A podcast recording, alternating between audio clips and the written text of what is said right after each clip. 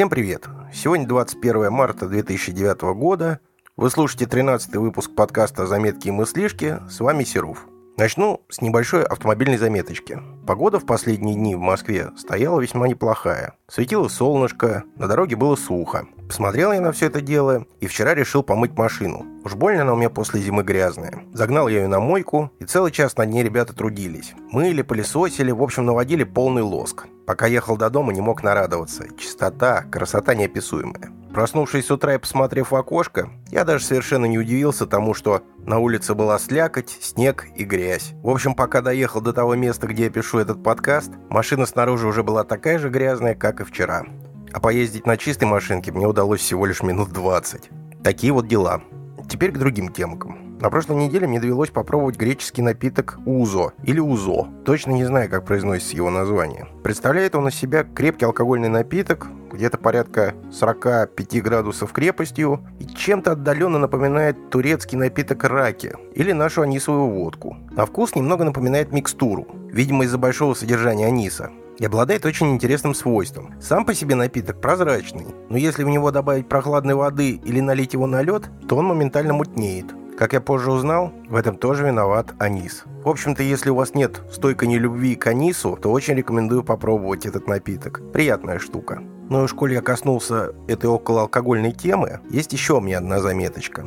На днях мы с моим другом ездили на ВДНХ. Не то чтобы с какой-то определенной целью, так пошляться, поглазеть, пивка попить. И я там нашел для себя очень хорошую точку по продаже хорошего, настоящего армянского коньяка. Буду при необходимости туда захаживать.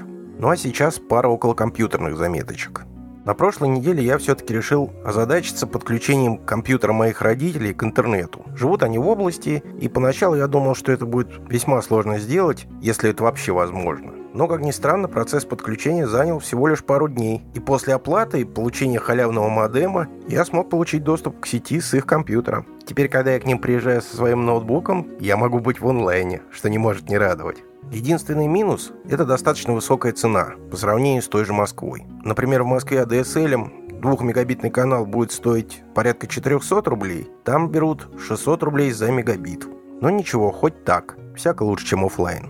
Еще на прошлой неделе компания Apple представила бета-версию новой прошивки для iPhone и iPod. Описывать все достоинства и нововведения я как-то особо не вижу смысла, потому что об этом уже много раз и во многих местах писалось. Скажу одно, обновление впечатляющее. Я iPhone пользуюсь достаточно давно, где-то с осени 2007 года, но настолько глобальных изменений в нем я не припоминаю. И вот теперь я на распутье. Официальная прошивка выходит летом, но сейчас доступна бета-версия. И вот я думаю, ставить мне ее на свой аппарат или нет.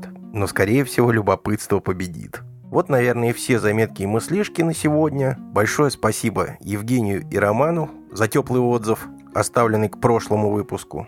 Правда, я не знаю, кто из них его писал. А я напоминаю, что вы слушали 13-й выпуск подкаста «Заметки и мыслишки». Оставляйте ваши комментарии на арподе zims.arpod.ru, на моем сайте seruf.ru или пишите мне в Twitter twitter.com/seruf.